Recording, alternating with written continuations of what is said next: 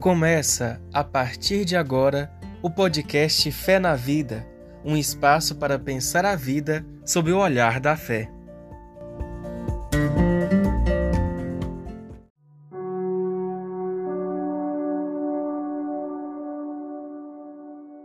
Olá, eu sou Solange Maria do Carmo, professora de teologia. Sou também biblista. Esse é o nosso podcast Fé na Vida. Nós estamos aqui hoje com o professor e psicanalista, formado em filosofia e doutor em teologia, René Dentes. O René é companheiro de grupo de pesquisa, de grupo de trabalho, de grupo de estudo. Ele tem uma formação muito diversificada e parece assim bem com a vida, que a vida também é bem diversificada. Então seja bem-vindo, Renê. Muito obrigado por ter aceitado o nosso convite para bater esse papo aqui com a gente. Eu que agradeço, Solange, a todos e a todas que estão aí nos acompanhando. Eu agradeço muito a oportunidade de falar sobre esse tema aí transversal, um tema que faz conexões né, com a teologia, com a psicanálise e com a filosofia, e tão importante, como nós vamos falar daqui a pouco, aos nossos tempos. Né? Então é uma alegria estar aqui com você. Alegria nossa. Renê, o nosso tema hoje então é o perdão. Caminhos para o perdão, bloqueios para o perdão. Eu sei que você está lançando um livro sobre o tema e dei uma espiadinha e você escreveu lá na introdução assim: o perdão é um tema que instiga e intriga. Perdoar não é uma obrigação, pois não passa por uma relação lógica e nem sempre racional. É um dos eventos humanos que podem superar a nossa racionalidade. Então, já fiquei curiosa com o livro. Então, pergunto, Renê, se não passa por uma relação lógica racional, passa por onde?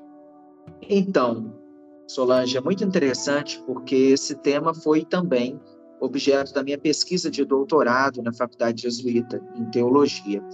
E eu, é, sempre que falo sobre esse tema, eu abordo a partir da teologia, mas esse livro em especial eu tratei é, de relatos clínicos, de observações da psicanálise, né, acerca do perdão.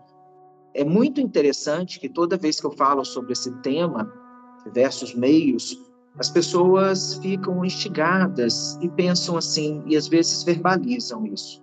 Poxa, mas eu não consigo perdoar. Então, eu sou uma pessoa muito má. Eu sempre digo, não, o perdão é algo extraordinário. É um processo, é um caminho que não pode ser banalizado é preciso que se entenda que tem etapas do perdão. Assim como no luto, por exemplo, a gente também vive etapas. Né? O perdão é algo que me parece uma maturidade humana e um processo civilizatório. Ou seja, nós precisamos ter uma caminhada, nós precisamos fazer a memória da dor, daquela dor, para chegarmos ao perdão. É um horizonte, não é assim instantâneo. Né? E nesse sentido, então, o perdão não é uma razão propriamente fechada, não tem assim um porquê, porque senão a gente cai em regras utilitárias, né? Aquela história assim que a nossa sociedade gosta muito de pragmatismos, coisas muito práticas. Ah, eu vou perdoar para eu me libertar. Não, o perdão é mais do que isso. Ele liberta de fato, mas ele é muito mais. Ele é realmente algo que vem na linguagem teológica, de uma ordem de superabundância. Ô Renê, eu estou totalmente de acordo com você. Eu acho que o perdão realmente tem caminhos que a razão desconhece. A gente não consegue explicar é, propriamente por que a gente perdoa uns e por que não perdoa outros. E são razões que eu acho que, de fato, só o coração e a memória eles podem dar conta ou dar pista, né, desses caminhos para a gente. Mas como cristãos, o perdão para nós, ele é uma decisão, é uma decisão de perdoar. O que a gente chama é uma decisão ética, ele não é uma uhum. escolha, né? Mas ele também não é uma obrigação, porque ele não é imposto, né? Porque pressupõe a liberdade. Mas, de fato, o cristianismo, é, entre aspas, exige a decisão de perdoar. Então, eu pergunto, pela fé cristã, é uma decisão ética que a gente tem de tomar de se assemelhar a Cristo. Essa decisão ética, ela pode contribuir para achar os caminhos do perdão ou Sem não? dúvida, Como Solano. conciliar essas Sim. duas coisas, que não é obrigação, mas é decisão ética? Então, olha, é, eu costumo dizer o seguinte: é, cada um sabe ou muitas vezes não sabe até onde foi a ferida. Então, a pessoa que feriu, ela não tem ideia até onde foi a ferida, a dor que ela imputou naquela outra pessoa. E a pessoa que recebeu, né, ato que foi difícil, que foi considerado por ela muito maldoso, é, pode ter aberto uma ferida, até em elementos traumáticos do passado, que estava mais ou menos resolvido, né? Então, a gente não sabe até onde foi, e às vezes a própria pessoa não sabe também, porque abriu algum elemento traumático que ela não controla mais, né? E que é por isso a dificuldade dela de perdoar, né? Às vezes, aquela ferida parece simples, mas não foi. Porque tem muito a ver com a situação quanto aquela pessoa que feriu tinha é, uma importância na vida daquela pessoa que foi ferida. E muitas vezes há até uma dependência. Nesse livro, Razões do Perdão, eu abordo, dentre outros temas relacionados ao perdão, a questão de o perdão a relacionamentos e também relacionamentos abusivos. Porque muitas vezes, relacionamentos abusivos, você tem uma dependência máxima daquela pessoa. Então, da mesma forma que acontece com o luto, né, que a pessoa que se foi, ela depende assim de quanto a sua vida era fundamentalmente aquela pessoa, a importância que ela tinha e agora está difícil viver sem aquela pessoa. No perdão, na ferida que acontece, também é um certo luto, porque aquela pessoa não é mais a mesma, né? Então, considerando esse aspecto é, de cada um tem a sua ferida, eu acho que a gente tem que resgatar muito não perder de vista o ensinamento do Papa Francisco da compaixão. É, não partir da lei, de uma obrigação moral do perdão, mas partir do princípio da singularidade, da alteridade. Aquele outro que foi ferido, ele terá como horizonte o perdão, mas no seu tempo, na sua própria é, na sua própria dinâmica. Então, é claro, o princípio ético do perdão, no sentido cristão, ele tem que acontecer, ele tem que ser levado em conta, mas no seu tempo próprio, não como algo pesado, que é preciso que eu perdoe, senão eu vou ser punido, eu vou ser uma pessoa pior. Eu coloco como horizonte. E aí, assim, o horizonte é algum caminho que você está traçando, mas que ainda não concretizado. Uhum. Ô, Renê, eu falo da decisão ética até por experiência própria. Eu vivi um, um não perdão, um ódio a alguém, a um ex-professor no tempo da primeira faculdade que fiz. Achei que fui injustiçada por ele e não, não consegui perdoar. Tanto é que eu não conseguia repetir a disciplina. Isso eu tinha 20 anos. E um dia, conversando com o presbítero, ele me fez entender. Ele falou: Olha, você não esqueceu o que ele te fez, você não acha justo o que ele te fez, ele abriu uma ferida em você, mas se você tomou a decisão de perdoar, já é meio caminho para o perdão, né? Então, parece que a decisão de perdoar já é importante, né? Sim. Ela Sim. já abre um horizonte de possibilidades para a gente ver essa ferida de outra forma, né? Exatamente. É isso que eu digo, essa liberdade que vai instaurar esse horizonte aí você já tem outro caminho, uma é. lógica diferente, né? E para nós cristãos, eu acho que isso é muito importante, porque uhum. coincidiu isso com uma leitura que eu estava fazendo da primeira carta de João. Lá uhum. diz: quem diz que ama o seu irmão, que ama a Deus e odeia o seu irmão, mentiroso. Aquilo me incomodou. Falei, Sim. poxa vida. Então, realmente, é. eu tenho que tomar uma decisão ética. Então, Sim. eu tomei a decisão ética, isso não quer dizer que eu esqueci, nem que a ferida sarou mas que já ficou uma decisão tomada. A Sim. partir daí, foi achar os elementos para a cura da ferida. Até Exatamente. a ferida fechar. Né? Exatamente. Então, é. o perdão é muito controverso, é um tema difícil. É um tema difícil porque é um tema que, na verdade, ele parte de dois polos, né? É essa decisão, mas essa decisão, muitas vezes, a pessoa ela abre um caminho já, mas é só o início, né? É. Então ela vai precisar elaborar ainda muitos elementos. Mas sem dúvida, e isso eu é, é, afirmo muito na, na minha tese, o perdão é um ato de liberdade.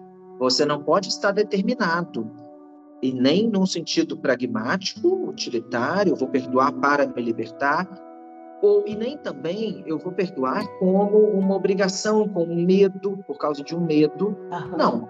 Nem mesmo com um sentido assim de, de pena, de compaixão pela pessoa. Não? É algo uhum. acima de tudo, né? Então, o perdão pressupõe liberdade e quando você decide é porque você já está em condições de caminhar em direção a ele. De começar o caminho, pelo menos. Exatamente, é isso. É que isso. bom. Ô, Renê, então já que a gente está falando de caminhos, vamos inverter as perguntas. Qual que é o caminho para o perdão? É, tem fases? Como é que é? Como é que é essa cura das feridas? Sim, então, é muito importante, né, Solange, que hoje a gente é, parece que a gente vive numa sociedade de muita conexão de afetos, né? E, na verdade, muita circulação de ódio, né? A gente vê aí nas redes, efeito contágio, violência por vários aspectos da nossa sociedade que a gente tem vivido, né? Mas o perdão, ele é um caminho contrário a isso, né? É uma contralógica da história, né? Um caminho que abre uma possibilidade de pensar em abrir mão, né, de fato, daquela daquele elemento de vingança. Me parece que hoje o primeiro sentimento que as pessoas têm, por isso muito ódio, é o da vingança, né?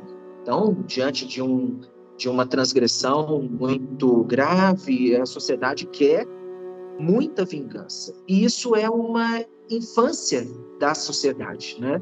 No sentido assim, é como se fossem crianças, né? Que às vezes elas têm esse sentimento, não vão elaborar ainda a ideia de aquela pessoa poder ser mais do que ela vive, do que ela viveu ali naquele ato, né? Então é muito importante que o primeiro passo para o perdão é a memória, é você verificar o que de fato aconteceu. Isso a gente pode estar falando de relações humanas, por exemplo, como eu feri aquela pessoa. É importante eu entender isso. Como eu feri aquela pessoa, como que agora eu preciso fazer meu pedido de perdão, mas de uma forma sincera e entendendo que foi aquilo ali, ao máximo, fazendo esse esforço. Ou no sentido social histórico, por exemplo, nos processos ditatoriais, nos processos é, excludentes das sociedades. Né? O exemplo disso, sobre esse tema do perdão, foi o que aconteceu na África do Sul, com o apartheid, com o bispo anglicano Desmond Tutu, que trouxe a proposta da Comissão de Verdade e Reconciliação que era justamente colocar pessoas que feriram e foram feridas no mesmo ambiente para verificar, olha o que vocês fizeram, mas olha quem feriu aqui também. São todos humanos e podem ser considerados além do ato que eles fizeram. Ou seja, é possível chegar um momento que as pessoas feridas, elas vão desligar o agente do ato e entender que aquele agente ele é mais do que aquele ato que ela cometeu. Então, a gente às vezes tem dificuldade no Brasil com o tema da ditadura militar. Por que, que volta tanto? porque não foi feita uma memória. Não foi feita uma memória. Olha, o que que, por isso, comissão de verdade, justiça e reconciliação é muito importante nesse sentido para verificar a dor, até onde foi a ferida né, dessas pessoas. Aí sim a gente poderia começar a falar num perdão. Perdão não é esquecimento. Esquecimento é amnésia, é a anistia, né, que é muito ruim. É, o perdão é quando você consegue fazer a memória e aí você vai para um outro caminho daquela sociedade. Então, perdão e memória estão juntos, muito no sentido individual e no sentido social. O Renê, veja bem, é, como que a gente escolhe ou como que a gente elege quem a gente vai perdoar e quem a gente não vai perdoar? Porque vejam, a, veja, às vezes a mesma pessoa ela uhum. sofreu duas dores terríveis. Uhum. É, de traição, de engano, de, de menosprezo, de, de ser pisada. E um ela conseguiu perdoar, e outro não. Como é que nossa memória, como é que nossa razão, como é que nossos sentimentos, como é que nosso eu mais profundo faz essa eleição? É, são elementos inconscientes também, né? Mas o fato é como, quanto aquela pessoa representava, né? No caso que eu mencionei há pouco, Solange, dos relacionamentos abusivos, às vezes a pessoa ela perdoa, entre aspas, porque ela não suporta o mundo sem aquela pessoa que está sendo abusiva. Isso acontece em relação a pais e filhos, isso acontece a pais, mães abusivas, por exemplo. Isso acontece em relação a casais, né? Então, num certo sentido, a pessoa não perdoa, mas é como se ela tivesse a necessidade de sempre perdoar. E não é um perdão efetivo, porque banaliza o perdão.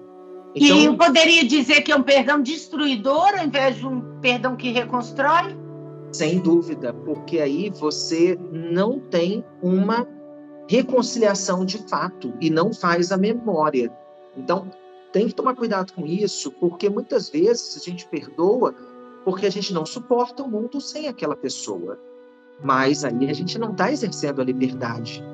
Entende? É essa a questão. A gente pode perdoar aquela pessoa e não necessariamente haver reconciliação. São coisas diferentes. Ah, que bom que você tocou nisso, porque eu vou lhe fazer uma pergunta. Eu estava numa palestra um dia, eu era jovem ainda, e uma uma uma conferencista disse sobre o perdão e contou um exemplo que ela trabalhava na favela da Rocinha e que ela via sempre dois meninos juntos brigando, brincando. E um dia ela viu os dois brigando. Uhum. E ela separou a briga e falou com eles: não, vocês têm que reconciliar, dão a mão um para o outro, etc. e tal. No outro dia, ela encontrou, é, um outro dia, ela encontrou um desses meninos e falou: cadê o outro? Ele falou: não sei. Falou: vocês se perdoaram? Ele respondeu assim: acho que não, porque nunca mais nós brincamos juntos. Uhum. Então, eu fiquei me perguntando o seguinte: será que toda vez que a gente perdoa, a gente tem que reconciliar? Ou nós podemos perdoar e não querer brincar juntos mais? Porque tem é. gente que não dá para brincar junto mais. A gente chegou à conclusão que se brincar junto vai dar briga de novo. Isso é não perdão? Explica isso para mim. É, não é não perdão. No fundo, assim, o perdão e a reconciliação são etapas que podem ser complementares, mas não necessárias. Ou seja, muitas vezes aquilo que aconteceu, você pode sim desligar o agente do ato, ou seja, considerar que aquela pessoa ela tem outras narrativas, é, ela é plural, ela pode se colocar como outra pessoa agora, mas não necessariamente ter novamente um, um processo de relacionamento com aquela pessoa. Né? Um laço estreito. Sim, seria um aspecto até um tanto quanto masoquista, né? Porque às vezes a, aquela pessoa, ela, o que ela fez foi, foi um momento que vocês tinham um relacionamento, tinham um afeto, vamos dizer assim, e o, de repente o, o ato que ela infringiu quebrou esse processo, né? Uma coisa é você considerar que ela pode se reconstituir, se renarrar enquanto ser humano, mas essa nova narrativa pode não ter a ver mais com você. Então é preciso liberdade nesse sentido, né? Ou seja, aquilo, aquele momento ele não vai voltar mais. Então, o perdão e a reconciliação podem ser etapas complementares, mas não necessárias, não obrigatórias. Entende? Isso que é importante que a gente entenda. Então, na metáfora da, da conferencista, a gente pode perdoar e não brincar junto de novo. Exatamente. Porque a gente pode chegar à conclusão que aquela pessoa ela não, não mudou, aquela pessoa não tem outra face para me mostrar, talvez, ela não tem algo a me oferecer, então eu perdoo, não quero mais aquilo na minha vida, eu encerro aquele capítulo, mas também não quero mais reconciliação com ela. Isso é possível, né? Sim, é possível, é possível, porque. E às vezes é fato, é aconselhável? Sim, às vezes sim. É o que eu verifico, por exemplo, na, no processo da psicanálise, de casos de relacionamentos abusivos a pessoa só consegue, de fato, se livrar desse relacionamento quando ela vê o que está acontecendo, quando ela vê a ferida nela mesma, né? E tira aquela outra pessoa de um lugar sintomático, né? De, de tapar buraco, vamos dizer assim, né? De traumas dela. Então, se isso acontece, é preciso deixar, deixar ir, né? E não colocar aquela pessoa como central mais na sua vida, né? perdoa, mas não que vai ter aquele relacionamento reconstituído, porque senão vai voltar ao mesmo círculo vicioso e muito negativo para aquela pessoa que foi ferida. Ô Renê, você que tem experiência aí em atendimento, o perdão é uma fase longa? Como que é normalmente? Isso é Olha, uma coisa demorada? Ou Depende. basta a pessoa falar vou perdoar? Como é que é? O que, que o perdão Depende. tem exigido de nós? É, olha, no, na psicanálise a gente fala muito de elaboração desses elementos até não ditos, né?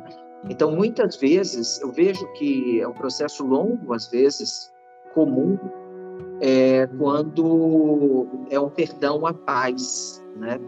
É, os pais no passado, ausentes e tal, e às vezes os pais não estão mais aí. É um processo um pouco difícil, possível, mas que exige que a pessoa entenda esses não ditos, o que que ficou de vazio aí. o vazio é insistente, né? O vazio toca nas pessoas diariamente, os seus desejos. Então, quando ela consegue elaborar isso, ela de fato começa um processo de perdão. Então, é algo que às vezes não é fácil, porque ela nem sabe por que ela não perdoa. Ela precisa deixar isso claro, né? com esses não ditos elementos inconscientes, mas é possível. É muito variado. Diria que, como um caminho, pode ser que as pessoas consigam perdoar rápido, mas há casos que demoram. Mas e... todos podem perdoar. Uhum. Ô, Renê, e agora, para a gente finalizar, é, não é possível uma sociedade sem perdão, né? O perdão é fundamental. Não é à toa que Jesus falou para Pedro perdoar 70 vezes 7. Quer dizer, parece que não tem jeito de construir uma sociedade sem perdão. Fala um pouquinho sobre isso para a gente terminar. Perfeito, Solange, é uma boa pergunta, porque eu costumo dizer o seguinte: o perdão ele está muito mais, ele é muito mais possível ele combina com sociedades plurais e democráticas, né?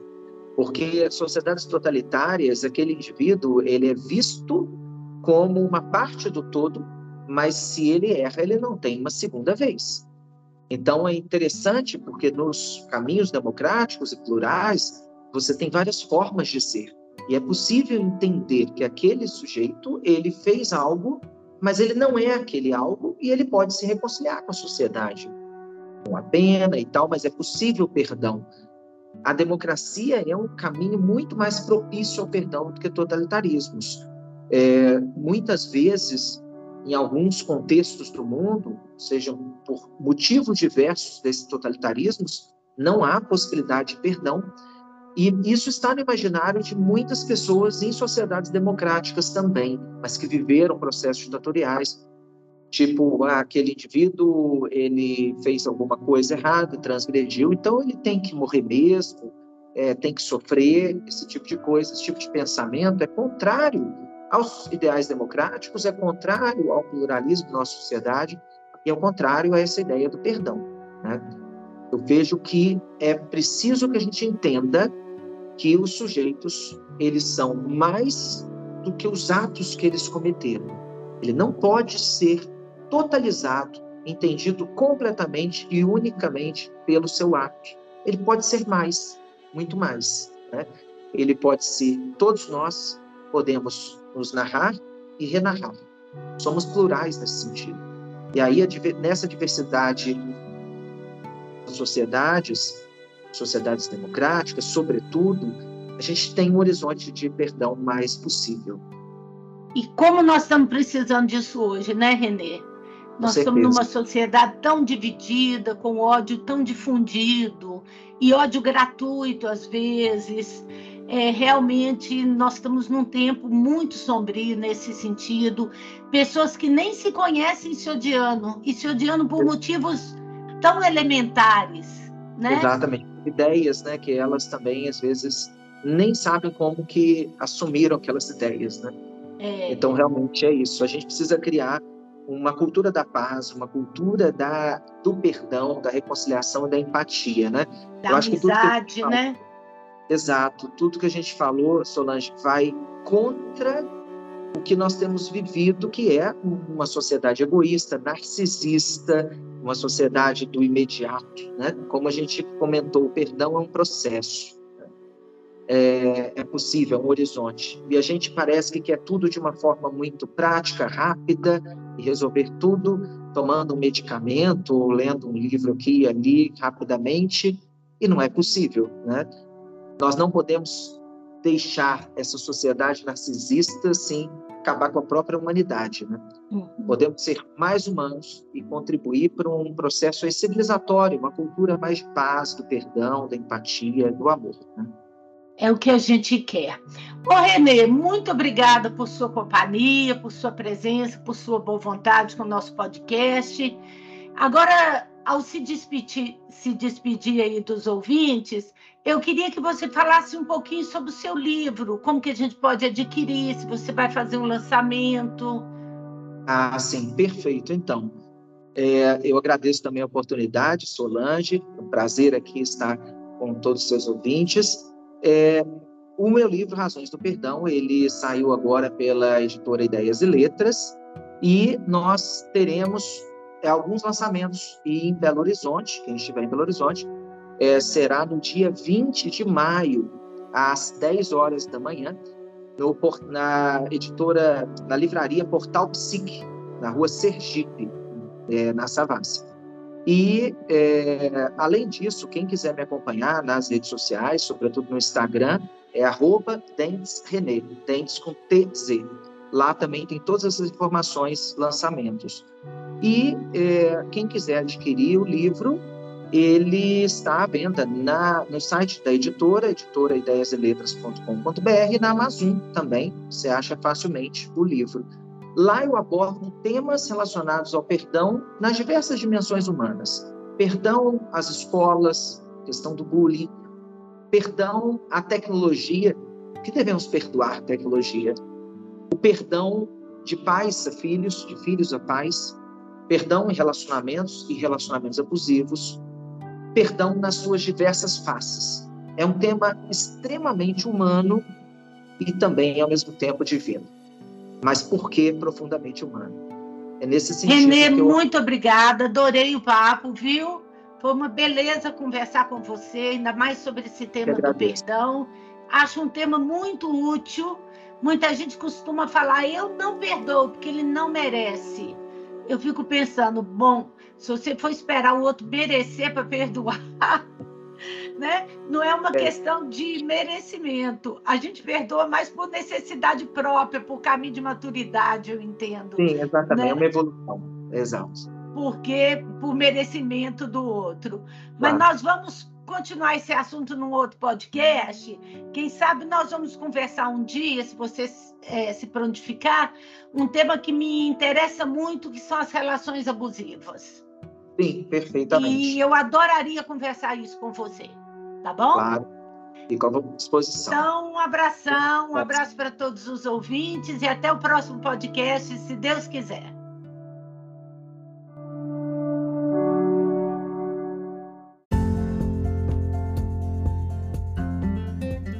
Você acabou de escutar o podcast Fé na Vida.